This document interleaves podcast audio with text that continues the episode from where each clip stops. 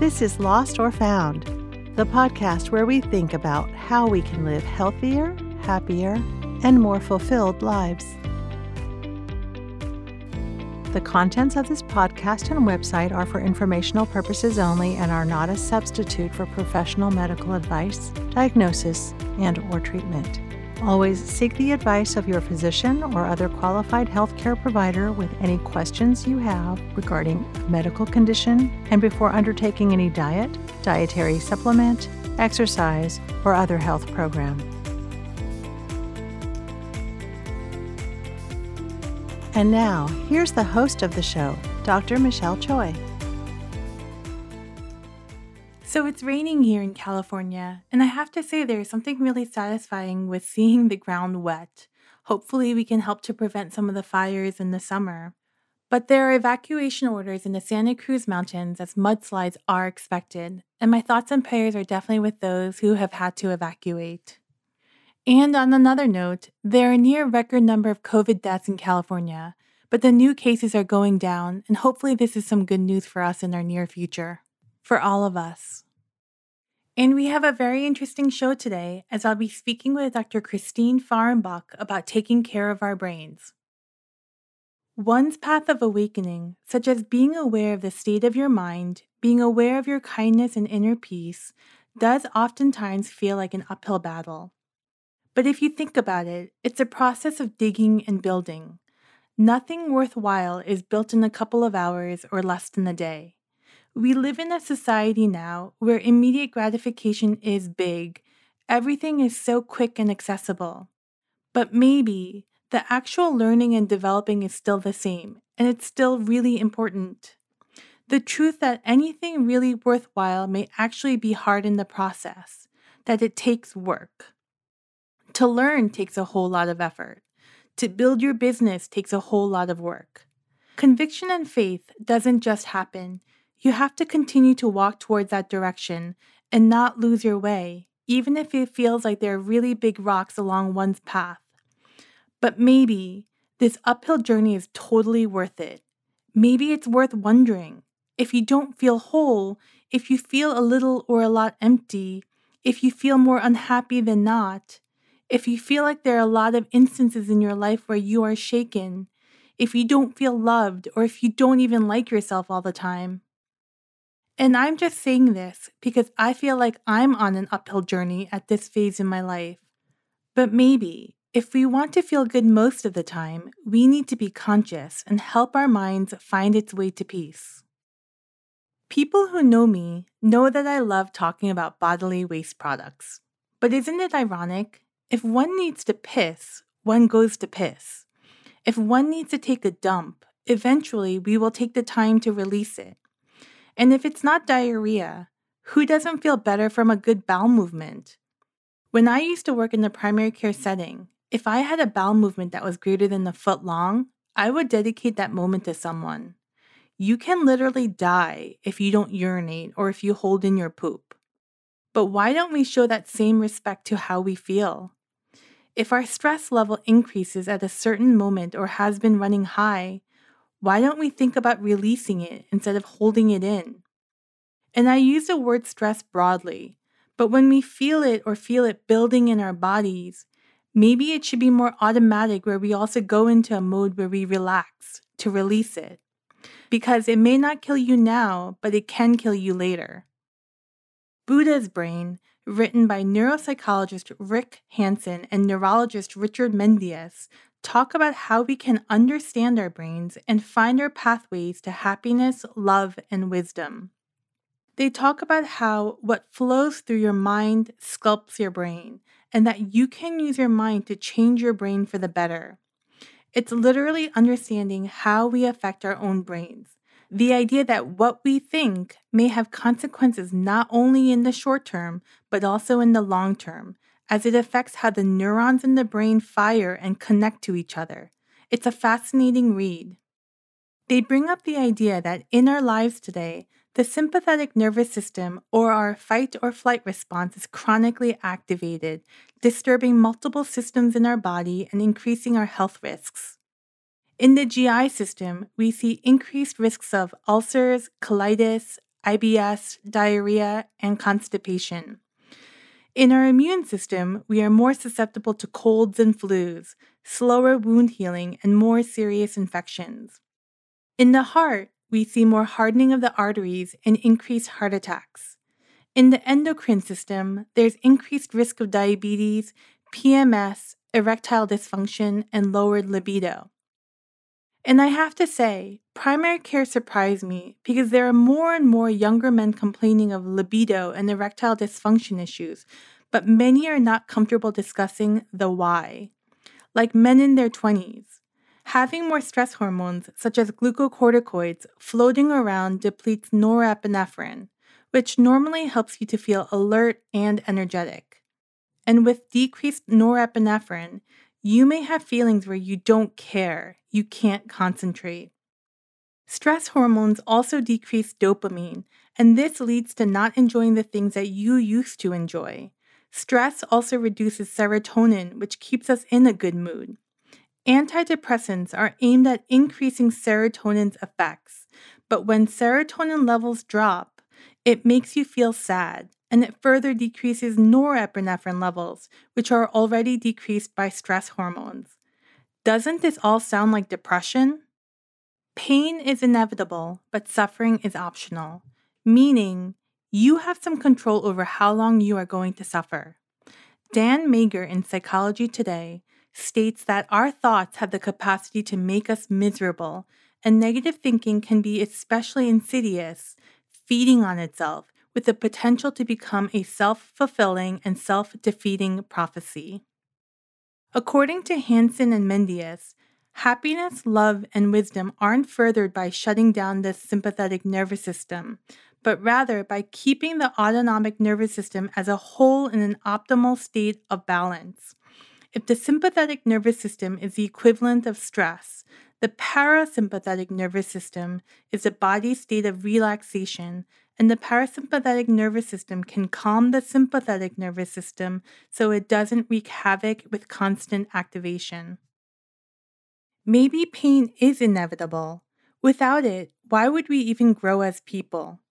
Pain helps to alert us. If you didn't have that pain in your stomach or pain in your chest, how would you know that you needed to get help? However, we can control how long we suffer. Do you continue to live with the pain or do you get help, address it, and try to alleviate it? And the same goes for our emotions. Hanson and Mendius bring up the idea of the negativity bias of the brain, that it takes an active effort to internalize positive experiences and heal negative ones. What does this mean? It means that even if you have more positive experiences than negative ones, your brain prefers to retain the negative ones and grow the negative memories and experiences. So it means that we have to be conscious and take an active effort to take in the good experiences and literally absorb it. If our brains naturally retain the negative experiences, if we are not careful, we could invite more of the negative experiences and memories. And as Hanson and Mendius state, because of all the ways your brain changes its structure, your experience matters beyond its momentary subjective impact. It makes enduring changes in the physical tissues of your brain, which affect your well being, functioning, and relationships. Based on science, this is a fundamental reason for being kind to yourself, cultivating wholesome experiences, and taking them in. When the parasympathetic nervous system is activated, it helps to calm and relax the mind and body. You can learn to activate your parasympathetic nervous system, reduce your sense of anxiety, stress, and dread. Be aware of how you feel, and remember my bowel movement analogy. Are you going to do something about it? Taking deep breaths, meditation, even if it's for a minute, walking, spending time in nature, yoga, Tai Chi, or other exercises, doing something you enjoy, or consider bathing your wounds in counseling. All will activate the parasympathetic nervous system. I meant what I said earlier about my being on an uphill journey of awakening and development. Sometimes it really hurts. Sometimes I feel more doubt than confidence. But my friend Heidi, who speaks my language, told me something that really resonated with me. She told me that I have major bitch balls. Fine, the imagery may not be too pleasant, but reminding myself that I have major bitch balls not only makes me laugh a little, but it elicits the parasympathetic nervous system for me as I take several deep belly breaths and I remind myself to believe. And today I'll be speaking with Dr. Christine Fahrenbach, a clinical psychologist here in Santa Cruz, about taking care of our brains. She is not only caring, but contemplative and thoughtful, and it's a real honor to have you on the show today.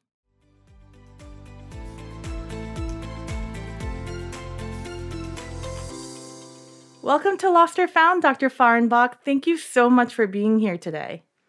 Thanks for having me. And you know, before we begin, can you tell us a little bit about yourself? Well, um, yeah, my current work is I'm in um, private practice in Santa Cruz, just actually right downtown. And I've been in private practice for most of my career, but I've also done some teaching um, and consultation work and things like that um, from the Midwest. And spent many years in different types of graduate schools, including a study of theology and um, counseling, as well as my PhD in psychology, which I got at the California School of Professional Psychology. That's wonderful. Mm-hmm. And if I may ask you before we begin, um, how did you get drawn to the field of mental health? Well, I think a lot of people don't want to say this, but um, just want to help people you know, it comes from a very simple place, from a, I think a younger age, and I studied theology as an undergraduate because of um, I loved it and the context it might give it, give me on the human person, and um, yeah, and then I wanted to be able to apply that. Um, and I also did a Master of Divinity at the Jesuit School of Theology, and that expanded that whole thing and also really opened up my mind to I think the broadest um, view of a person that one can have. Um, so yeah, it was kind of just want to help people, and then I, I really wanted something to put my hands on, something practical. How beautiful. You know, I really believe uh, mental health is such a critical part of our overall wellness. How, from your experience, how do you feel people are doing during the pandemic? Well, you couldn't say either good or bad um, you know, it's very, it's uh, multi-level leveled, but everyone is, everybody who it, well, even everybody who thinks it doesn't exist is being affected by this, um, related to increased stress and trying to manage that. Uncertainty is a very big thing. There's a certain level of traumatization that occurs when you're living in the midst of a life threatening pandemic. And you will see, I mean, there's statistics that will kind of can demonstrate the wear and tear this is having on people. And what I see in my own work is that there is a lot of wear and tear on people, and we move forward as well. But the impact is, I think, enormous, and it's something we'll have to deal with for many years to come. I really think so. I mean, even the idea of like re- remote schools, the loneliness, the isolation and fear that people are feeling, PTSD that we're going to have to, you know, anticipate for the essential workers, um, even like the increased alcohol and drug use that we're seeing right now. I mean, I think it's really profound. Oh, very true. I think the industry that's mostly doing very well is the um, alcohol industry. Yeah. They seem to be making a lot more money. Well, they're saying right now, and this is kind of overlooked because of the mm-hmm. pandemic, mm-hmm. but they're saying the uh, number of drug overdoses right now is surging. Yes. And the numbers are continuing to rise to like record levels. Yes. I I've read that. Yeah. It's crazy. Mm-hmm. And none of that stuff really fixes anything, you know? No. But well, when you're in the addiction, it feels like it does for a while. Yeah, yeah. temporarily until you need more and more. Exactly. You know, I read that since um you know, with COVID arriving, depression and anxiety, they were saying, has become much more rampant. I really believe it existed, you know, before, but it's more obvious now with the pandemic.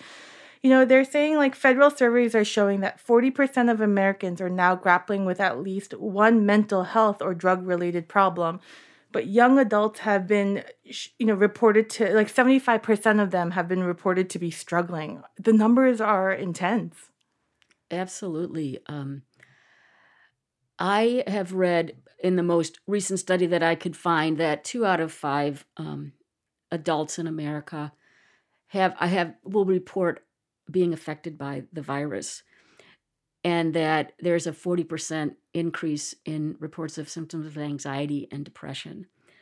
So it yeah, there's a lot of stress. And um, what I've also heard is that there's no expectation, although this information is from a while ago, that um, um, severe mental illness is increasing in a lasting way. There's a thought that, oh, after the crisis is over, this will remit in some ways. However, um, I think we'll be dealing with the trauma of this for a long time to come. I really think so because as a primary care physician or my work in medicine, I'm not even sure if we as a nation or even as a medical field are doing a, a good job at approaching mental health or addressing it. And, you know, with the numbers right now and the effects, yeah, I think it's going to take a really long time to recover from. I, I really believe that and um, we're not talking about the uh, relationship between mental health and medicine, but there's a, I think, a very big gap there. Yeah. Uh, between the inclusion of mental health and our overall health. I think there's something to be said if, like, before the pandemic, you know, you know, while globally the suicide rates have been decreasing, in the US, I read that since 1999, our suicide rate rates have been gradually increasing. Yeah, that's true. You know, like I think that's an indication that something is really off and that we're not addressing the problem appropriately.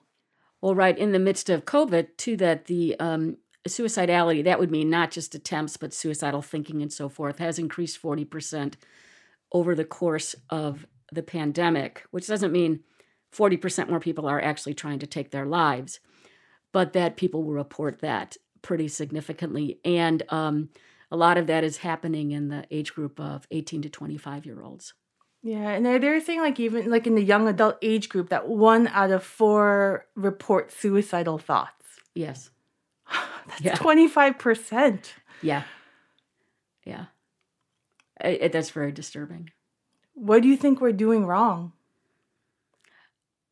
Uh, well, I think we're in a bigger change over the last 20, 25 years in our relationship to resources, our sense of who we think we are, our place in the world, climate change. There's a lot going on. And I think younger people um, don't feel connected to the vision, say, that, say, my generation might have had as who I am as an American, my identity, and how we saw ourselves in the world. And I think younger people um, I'll see a lot of younger people in my practice. I'm just lost. Uh, younger people, like I'm thinking that particular age group, don't have a connection with community. They have friends, they go to bars, they do this, that, and the other thing, but their connections to community, a sense of community, civic community seem to be like I kind of poke around and try to find that, and it's harder to find. Um, and um, they can't express, or many of them, these are all generalizations, of course. I haven't done a study on this, but people have a trouble, younger people have a trouble, uh, difficult time um, describing what is meaningful to them in life. And that makes me really sad. Um, and I don't want to speculate over long about why I might think that is, but I, I think that is true. And I, I even get like, I get such an ache in my heart for some of these young people who don't have a sense of their bearing um, in this world in a way that I know that I experience and my generation, and you know, I think Xers as well. Um, it starts crumbling the late Y generation and and down the line. I think that's really important what you said in terms of connection, you know.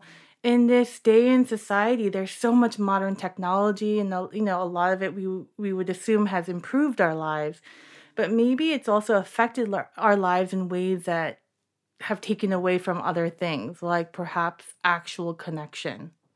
And I realize it could be a you know overgeneralization, but I, I can't help but wonder. You know, I think that's it. You know, I'll talk to people who um, they have the most intimate conversations with people they love via text. Now, I know there's a great improvement coming where you can actually express real emotion in text, but these lengthy, you know, conversations about, I can't believe you didn't talk to that person side by side to really communicate how you're connecting on that. I found that really interesting. And um, I, I really worry about um, screen time because it makes us less aware of our embodiment. And we get an instant, a, a kind of instant gratification from well, I'll just click to this other channel or I'll go to another website or I'll, you know, scroll down Facebook till I find something good about me or something intriguing or some good gossip or what have you. And people are in their heads um, quite a lot with this screen. And there's a, a certain aspect of internal verbal and imaginative um, uh, communication and the way our, our inner selves communicate with ourselves that goes on in our brain as well. And I think uh, we're losing our connection to the sensual world and losing our connection to imagination um, because of the instantness, instantaneousness of everything. And there's a seems to be something of a craving around this, you know, to be distracted, to reach into something like, you know, um, I'll be walking in the forest and I'm seeing person after person walking in the forest with headphones on. I'm like, why are you in the forest? Um, I mean, even at the gym, like if I go to the gym, I like I don't listen to my headphones because I just like to focus on what I'm doing and the whole um, impact on myself. So, uh, and that could be just a quirkiness of me, but um, you know, I don't need to be distracted by that. But a lot of people do.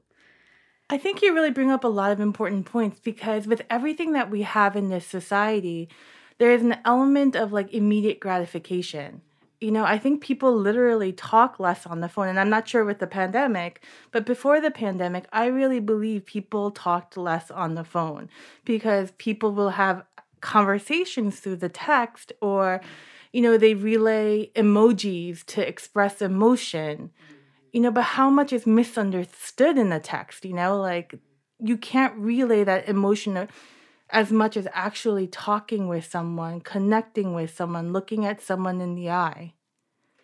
Well, I, am thinking of a funny memory when I was talking to a, a nephew of mine and just was joking about, you know, well, don't use your phone minutes up too much. And he says to me, well, who talks on the phone anymore? So it was all about, it is quite a bit about texting. And I mean, email is even bypassed. yeah, it's, it's I agree. All about texting and it's that immediateness, you know, mm-hmm. or that you can reach someone really quickly. But I think the truth is, it does not replace human interaction. Well, that's more work.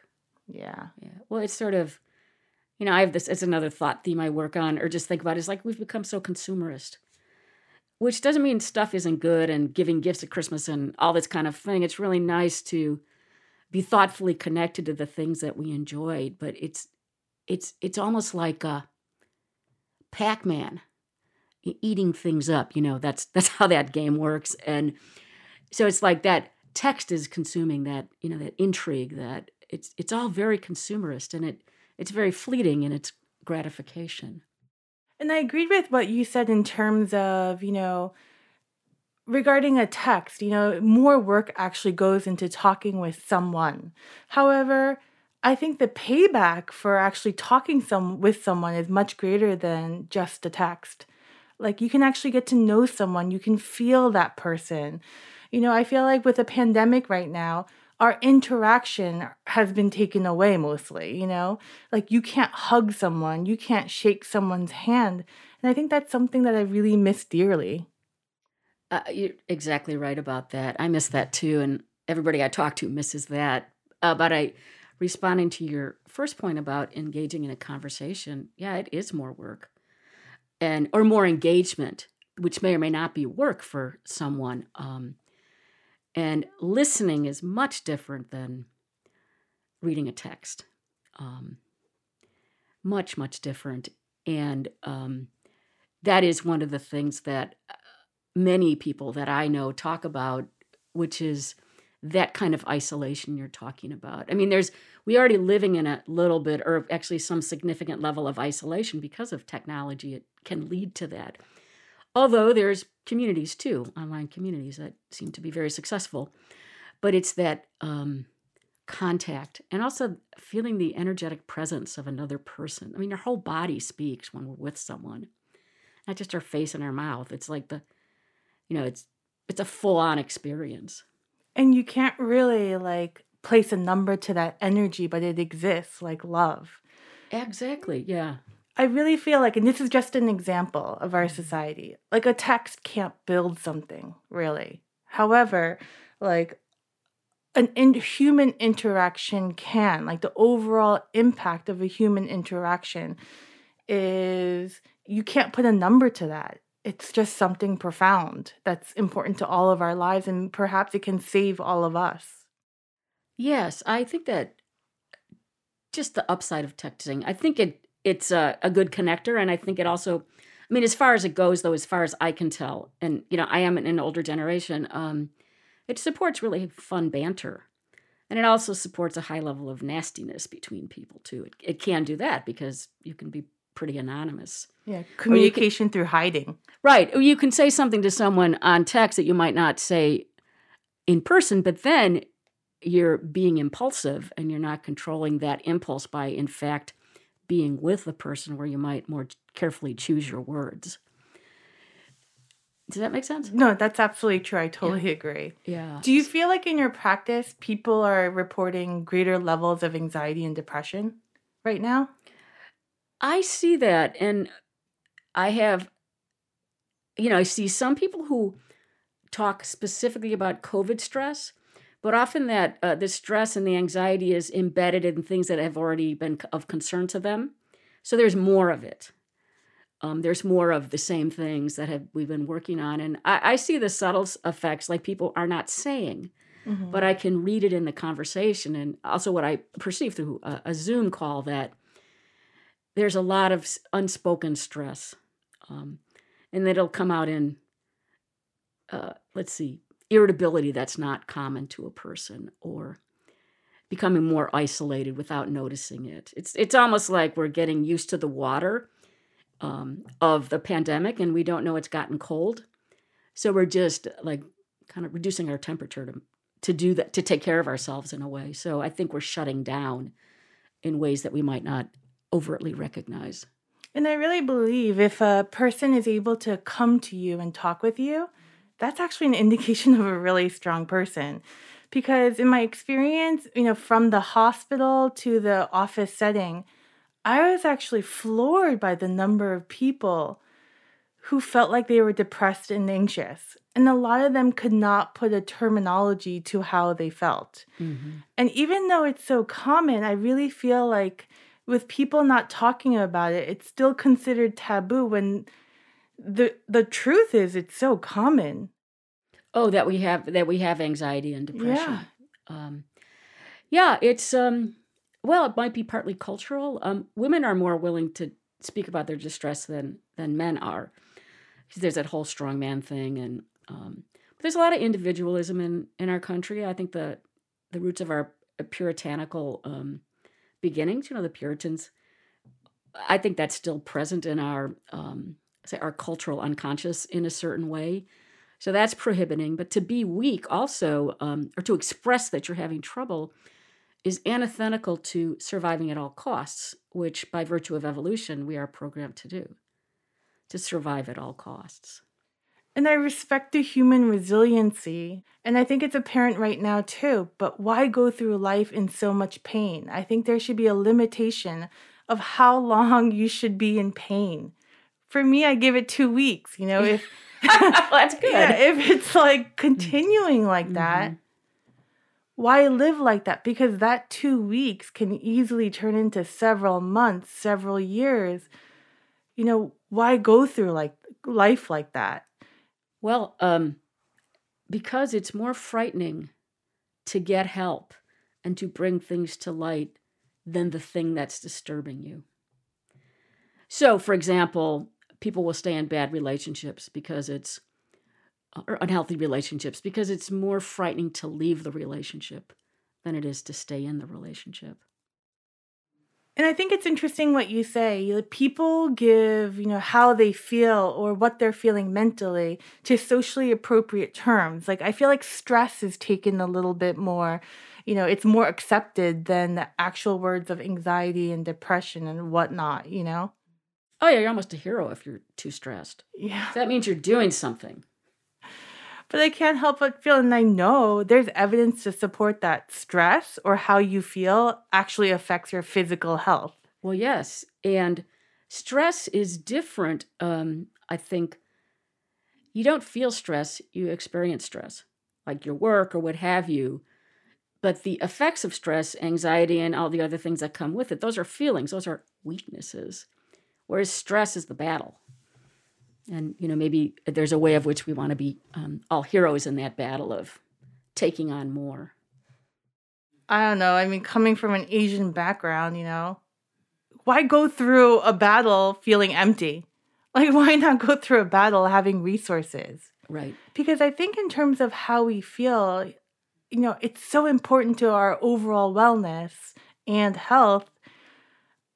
I think sometimes when we feel not so good, it's meant for us to look at and address well and ride through, you know? yeah well that's highly emotionally intelligent you know and that sounds good that's a great idea and we're in a culture that doesn't support that Why do you think that's still the case where mental health issues is still taboo?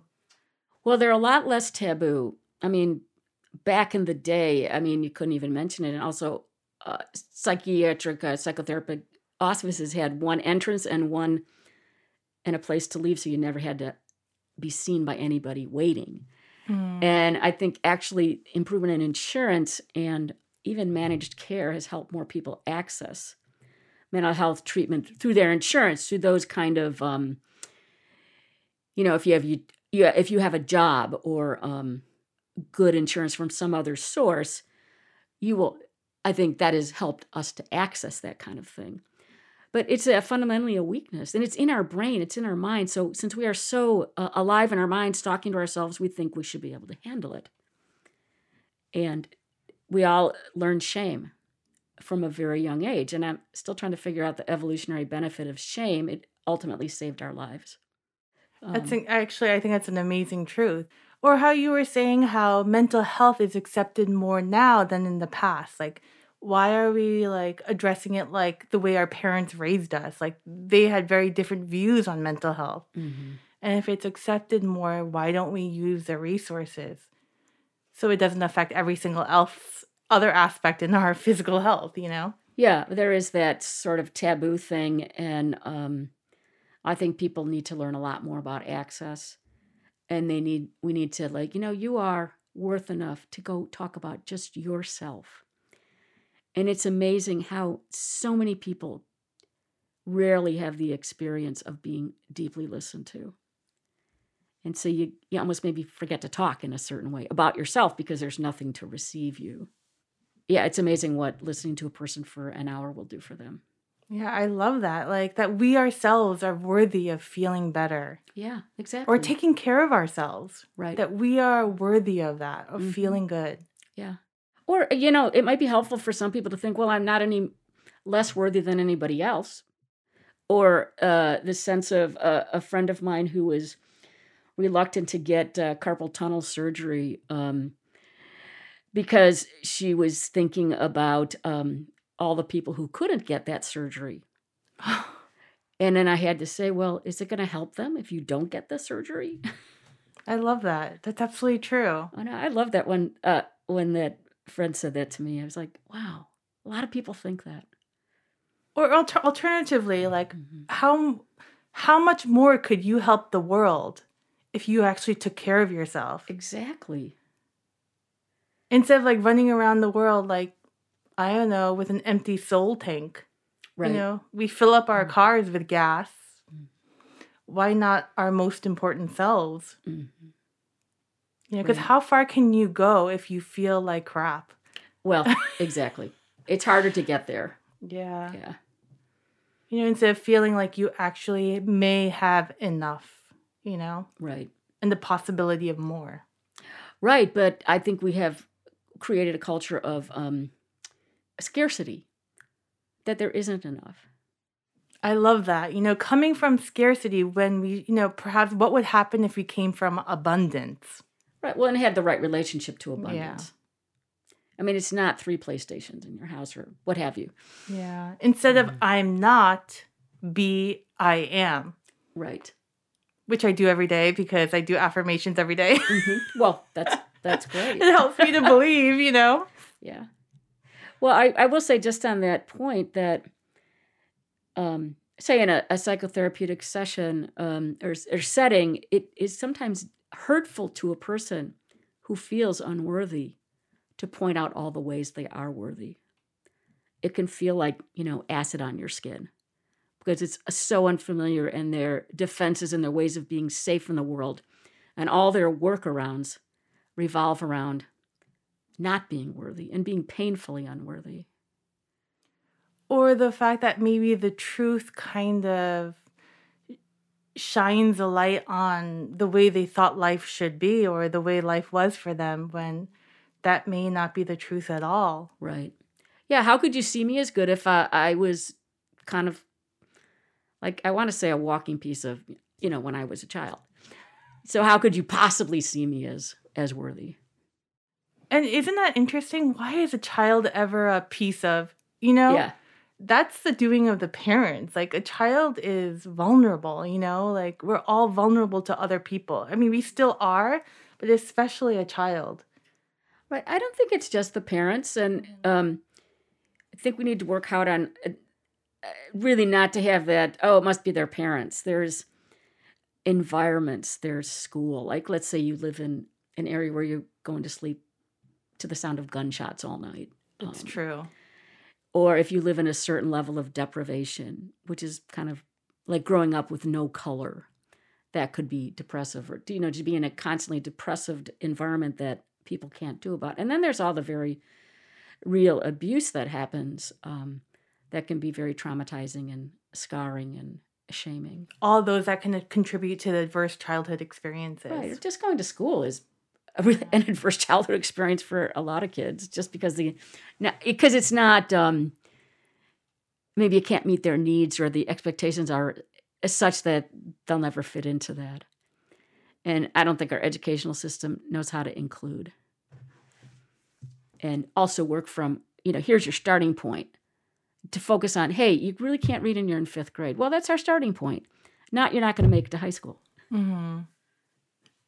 Yeah, maybe we give up too easily. Yeah, or you know, there's uh, reductive ways of thinking and amplitive ways of thinking, and reduction is the lowest common denominator, which reduces, to use that word again, your possibilities. What would you say uh, to someone who feels like they're afraid to get help? Well, I would start with, um, you know, I can really understand that. And I didn't want to ask him, well, what happened when you tried to ask for help before? And then maybe go through the pros and cons of asking for help, possibilities, supporting them. I'll go with you. Um, or tell me all about it. And maybe, you know, if we're skilled conversationalists with each other, we could, well, what do you think might help with that? If someone's super super depressed that i mean and maybe suicidal that's a whole different thing. Mm-hmm. but some of those questions would be entirely relevant because you were saying before even with like an hour of talking it seems like you even feel that change in their ener- in the patient's energy even after even just an hour of counseling and talking. Right. They feel relieved. You know that might not be lasting change but they've had a different experience of themselves. And I mean, I could say there's a lot of things we can feel terrible at, a number of things. We can also be eh, feeling really suicidal with intent and plan. And then when you talk it through, it's like it's gone um, because something has been resolved in the way you're thinking and feel, and it's it's spread to your whole experience of yourself. I think that's true because even like a suicidal ideation, it could be a fleeting thought Right. But in order to keep it just as a, you know, fleeting thought, I think we have to address it. Right. And ask ourselves that painful question of why? you know, this may be an overgeneralization, but how often do patients normally come to you? Meaning, Like every week, every month? you know, I've um, I'm in the model where I see people mostly every week um, because I think it's really important for continuity. I've seen people three to five times a week. Um, in particular, if a person needs a lot of structure and there's just nothing available, like day treatment or partial outpatient or things like that. Most people I see once a week. Some people I see every other week for a variety of reasons, not financial because I'm, I'm, you know, I take insurance, so it's never usually a financial reason. Um, but um, yeah, something like that. And once a month is, I can't say it's useless. It's it would be useless in terms of a continuity of treatment and getting a person from one point to the next point. But um, if someone's maintaining, you know, once a month is can be perfect as well. But to begin with, it may not be enough, right? Oh, I usually want to see people every week, sometimes twice a week for a week or two. It depends on how um, how acute they are. Yeah. Yeah. Because I really think like taking care of ourselves, it's not like a one time thing, you know, it's there's a maintenance to that. And I think we have to figure out what our maintenance is, but it's the path to healing, not just a one day, quick, all done, all healed, you know. Really, like, except for like certain STDs, Right. most like most of like medical care it does not have that possibility like that, you know.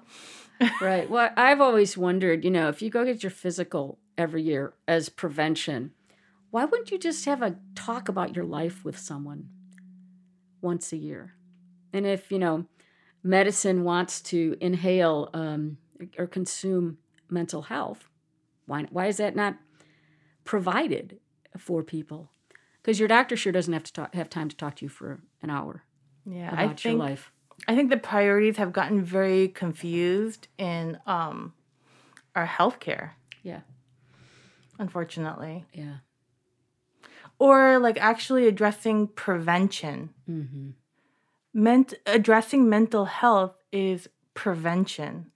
Right. And also learning how to take care of your brain Yeah, from stress and say you're a soldier in battle. There are ways to take care of your brain that would reduce your the traumatic impact of what you've gone through. And also to increase your well-being and and so forth and your creativity and everything else. Sometimes I also wonder this. Like doctors can tell when, or hopefully most doctors can tell when a patient is stressed, anxious, or depressed, you know? but maybe they don't know that it's actually important to really address Right. you know that huge connection between mind body and soul and i think we're still continuing to discover this Right. but that connection exists Well, I also wonder um, if doctors are pressured to fix things, fix it quickly. I mean, you've got medicine, so that's like those are our silver bullets, supposedly for um, many things. And I don't think mental health responds to very many magic bullets. But there is a, I think there. I mean, I have a lot of empathy for physicians who just, I, I got to fix this. yes You know. i think in the lack of time they almost it's like hard when you have an ongoing problem when there's no time to the actual practice Mhm. especially in the office setting like if you have your average of a seven minute office visit you know because taking one's blood pressure being asked questions by the medical assistant that is all included in the 15 minute visit and if you have Wow. seven minutes with a patient it's like you hope for a quick fix but Yeah. that is a problem you know Right. there is none Yeah. like maybe we can do a quick fix for gonorrhea but other than that these are real issues that need to be addressed Right. Well, and I guess I was saying it's uh, you know there isn't um, a movement has been for a long time to medicalize mm-hmm. mental health, and you can't do it in seven minutes. No. And I think, in terms of addressing mental health, it's kind of like a comprehensive treatment, you know? Like, Mhm. it's not just, you know, medicine or counseling. I think it's all of it, you know, all different approaches to it that one should consider. Exactly, body, mind, spirit, uh, uh, three windows into the into our health. You know, it's so comprehensive. It's kind of like a balance of all, you know? And sometimes you have to figure out which balance works for you. But even adding like exercise or, you know, who do you want to talk with? Talking is so important, you know, making sense of what you're feeling or meditation or, you know, and then sometimes you need medicine for it, you know? That's right. There's so much. Well, and I, that's the um, I would say one comment about this in in my work. Sometimes you work a long time with someone just so they can get to the point where they can engage their issues, and we have a numerous amount of you know a lot of lifestyle issues that we have to change because they are affecting us, our brains, and then in turns our mental health and how we relate to each other, how our society thrives or doesn't, and it's true. And in terms of lifestyle, like it takes time for you to figure out someone's lifestyle. Right. Well, it's you just know? lifestyle stuff like yeah. learning enough about your brain so yeah. that, oh, you know, maybe 10 hours of really loud music isn't good for me. or, um, you know, maybe I should have someone drive four days a week and I drive one because I get too much road rage. Or, mm-hmm. you know, maybe we could quiet and not watch TV tonight or just meditation and all these other things that um, they take time and we don't prioritize them. And don't you think a lot of us kind of like wonder that, but we continue to do it? But I think if you wonder things like that, maybe in fact it really is good for you. You know? Well, like, right. I think that's true. Like that's your body's indication of dropping a hint. Mm-hmm. Brother or sister, please listen. Right. you know, right. like Right. Absolutely. How do you feel about um, America's response to mental health issues? Well, I think I'll think mostly about um, California because I know most about that. And um, during the Reagan era, there was this movement to move people out of institutions and we would treat them in the community. And there was no money for that. And I remember going to my first kind of internship as a as a student, and I went to a day treatment center in San Francisco. This is so funny. And in this neighborhood, it was in the Sunset. In the neighborhood, there's this huge building. And I thought, wow, they're doing a good job here. So I went up to the huge building, and it was a school that was no longer in use. Mm-hmm. So I walked around looking and looking, and then there's there's this little building with kind of a you know a crummy patio and what have you. It's little tiny, and I went in there, and that was Sunset Day Treatment. I'm like, oh, okay, this is a whole different world. And I mean, maybe they didn't need more space, but excuse me, that place was full, overloaded. And, you know, that was when actually that was a place where people were mentally ill to come to a day treatment center every day because they needed that structure. And I don't think you see that much anymore. And if you wanted to, was it like a community setting where they would stay for a couple of hours, speak with for? Yeah, and, people and, stayed for different parts of the day. Mm-hmm. Some people were very well treated on. Um, some people come in for like a Prolixin shot every two weeks, and they maintain. They had jobs. They were working well in the environment, and yeah, it was good for them. Other people had to be there, like the you know, the person who wore eight layers of clothing because they thought um, if they went into the shower it would spray acid on them. And you know, there's these are people. I think medications are better. Less of these things happen, but um, and then hardly anybody in this town could call community mental health and get a therapist or a psychiatrist. You mean in this town? In of... this town that we live in. Yeah. Yes. It's true. They're so I don't know if it's because they're overwhelmed or because there's not enough counselors or Underfunded. psychiatrists. Yeah. Mental health costs money. Yeah, it's very underfunded. I, you know, I, I once heard this expression that um, you can estimate the character of a nation by how they treat their most vulnerable people, and I don't think we score very well in that. No, I don't think so either. For both the mentally ill and for children. Could you imagine what our world could be like if people can actually get the help that they need? It could be better. And it has to be consistent, it has to be enough. Yes and it has to be personal and it has to have meaning. You know, people like I, I think one thing I learned at the day treatment center I worked at was that the uh, the clients had an attachment to the center mm-hmm. because they were loved there and cared for. It was a pretty unique place in that regard. But their humanity mat- mattered. Right? Yeah, they they matter as people. Yeah, yeah. And, and I would say that, you know, I know ne- uh, many people who work for the county and uh, as mental health practitioners, and these people are top notch people. And they're, I have never met one person that I thought, OMG, what are you doing? Um, and very, very highly trained and really caring people in Santa Cruz County mental health. And um, they just don't have the resources. I think our thinking has to really change. Oh, yeah. Like it exists. Mm-hmm. It exists. Mm-hmm. We all, I really believe that we all at some point in our lives experience it as well. Like, you know, no one is any different. It exists. That's right. No one's any different. Do you wonder if most of the problems we have in our society is linked to untreated mental health issues?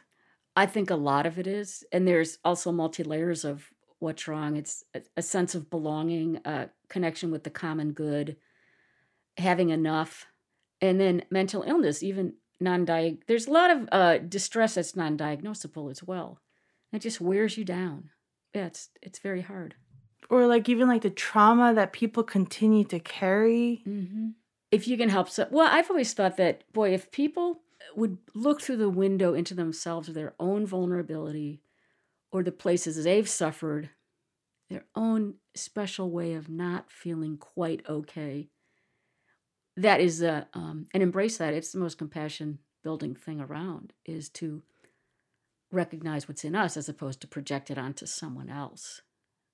I think that is just absolutely important. So it's I mean I think mental health is really a part of part of mental health and recovery is a path of developing compassion.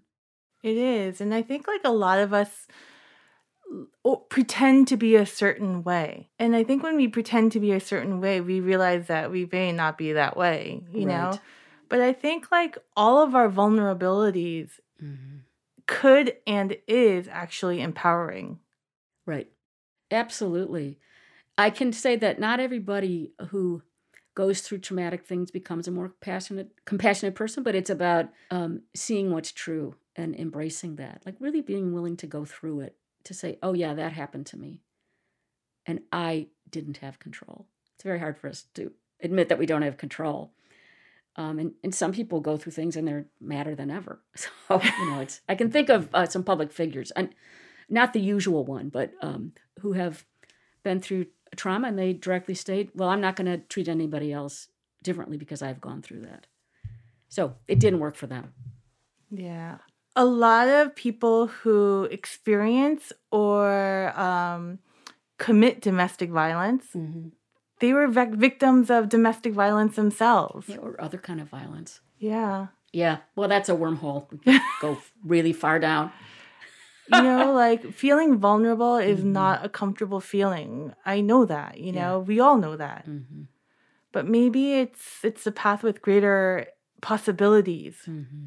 and better impact. Yeah. Like something to actually develop. Mm-hmm. Ask ourselves why and connect with others. And I think, you know, I think this pandemic, you know, we're experiencing it, but I think it also exists to remind us, remind ourselves that we're all connected. Right. And I believe we will have a, a really um, good opportunity to do that as we um, recover and start um, dealing with the um, collective trauma that this has caused. And it's a lot. Yes. Yeah. And that takes a while to get over. Just study any disaster or any generational disaster like the things that lasted in the generation, the Depression generation, who would have been my parents, the World War II generation, also my parents, mm-hmm. um, um, the 9 11 generation, and what that did to us as a culture and then that specific generation of children that are now adults. Um, That's interesting that you say that. So after the Great Depression and um, uh, the tw- you know the Twin Towers, like how long do you think people experience that trauma for? Well, I I think I, in that uh, I don't know exactly how long, but I think the residue in terms of changing your your assumptions are changed. Yeah. I could lose my job. I could be a hobo on the the train line or we could get attacked again.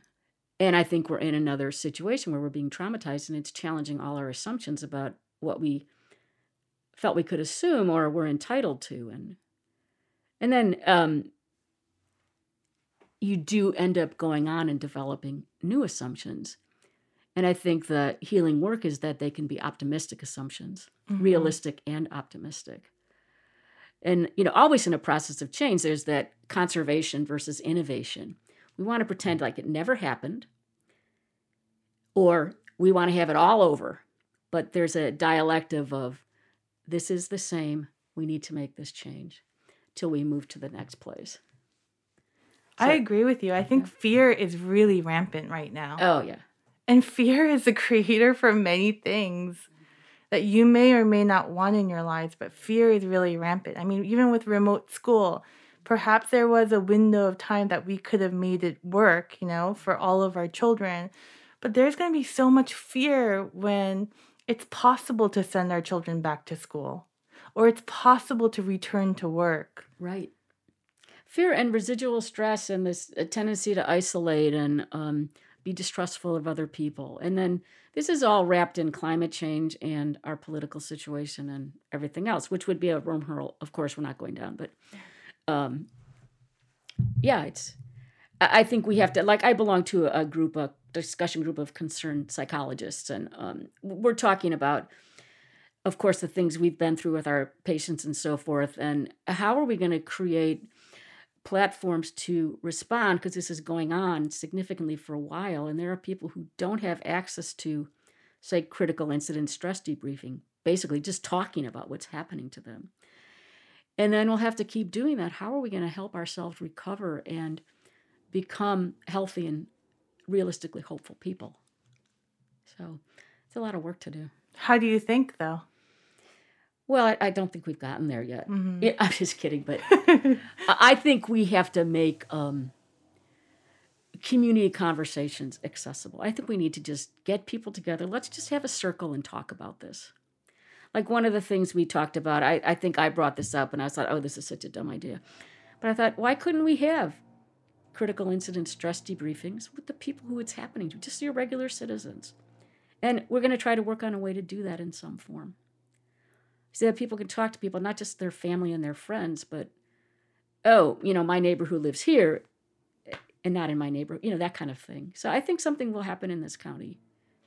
And I think in order to like address our fears, unfortunately the truth is we have to address our vulnerabilities and be honest about them. And if I think we feel like we can't help ourselves, then why not ask for help from each other? You know, be it a friend, be it a counselor, be it a doctor, or, you know, reach out. But I think there's a, a lot of change that has to come for us to really, in general, be able to do that because by virtue of evolution, we are hardwired to survive. And in the most dire of situations, anyone will do anything they need to to survive. And when we're in that kind of survival, other people that are not our own really aren't important and we don't trust them. Now that's probably that's an extreme example, Mm-hmm. but um, it's we have to um, look at the meaning of survival in a different way than we do. Exactly.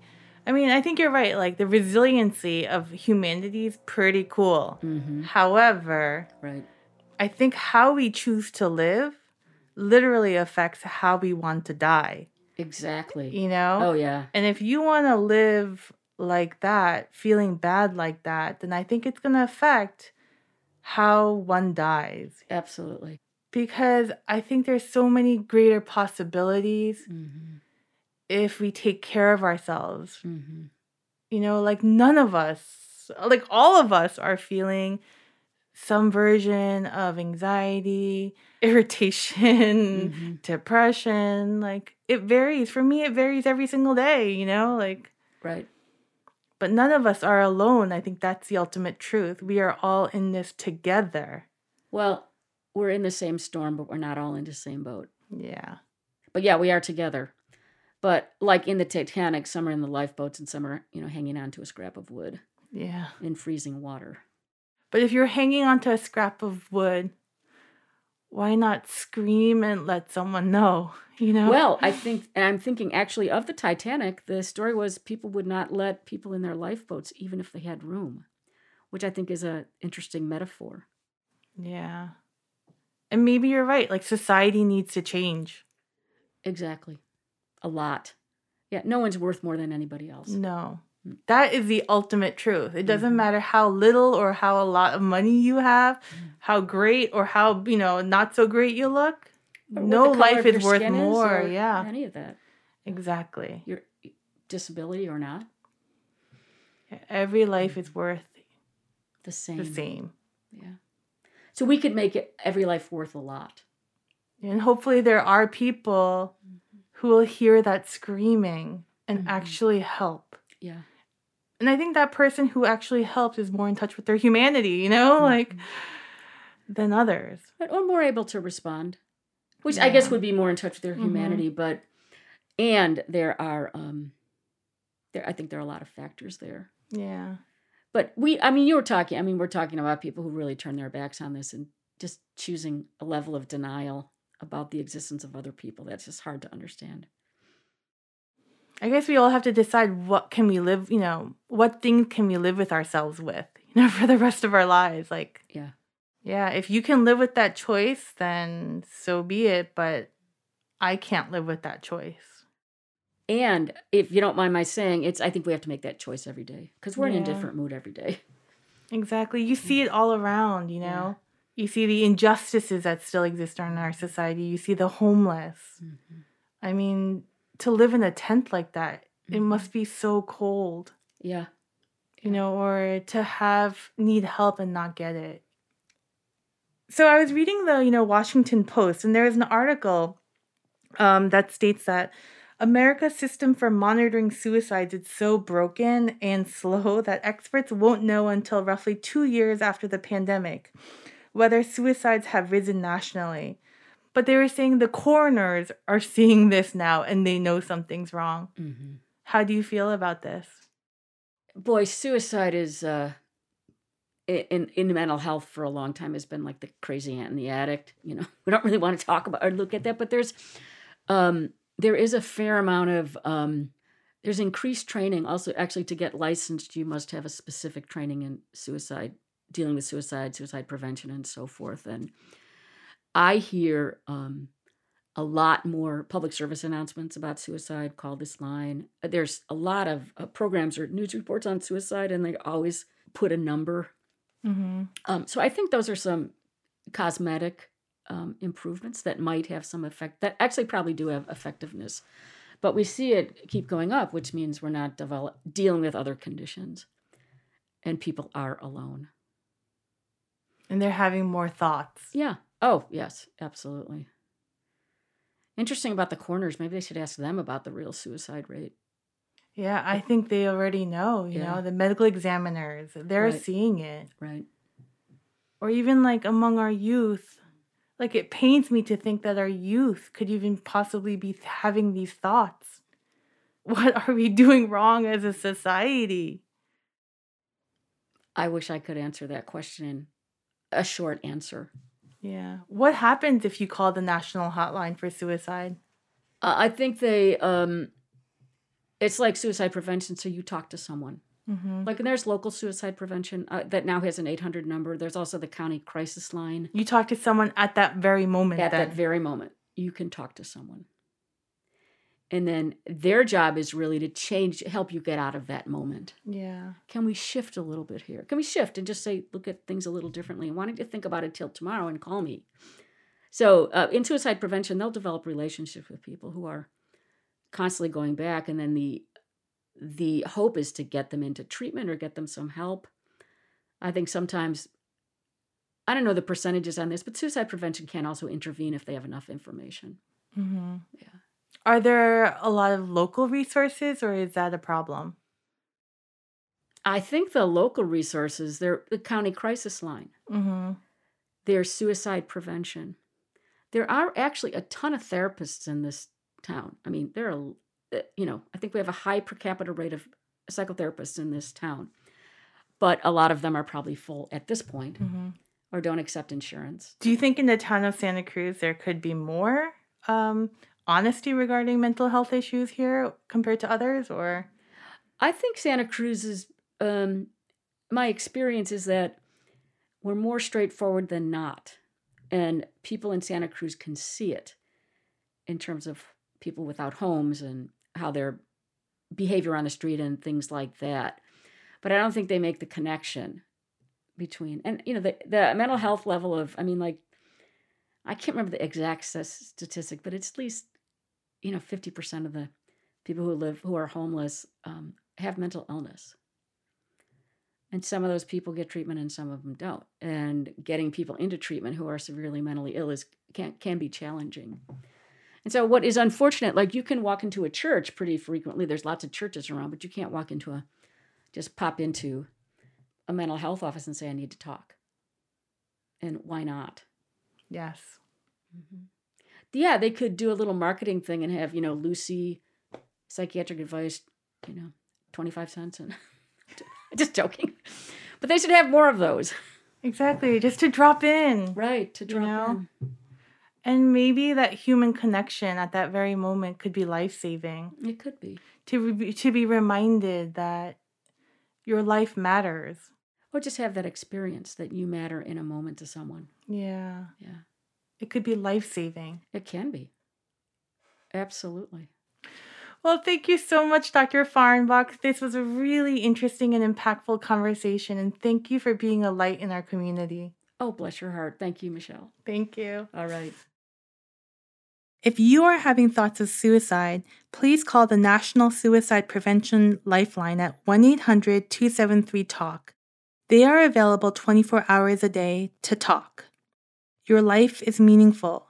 Sometimes it takes time to figure things out but your life is meaningful and important. We are honored that you are continuing to listen to this podcast. Please consider subscribing, tell your friends, and write us a great review. For more information, visit our website, drlostorfound.com. Thanks for listening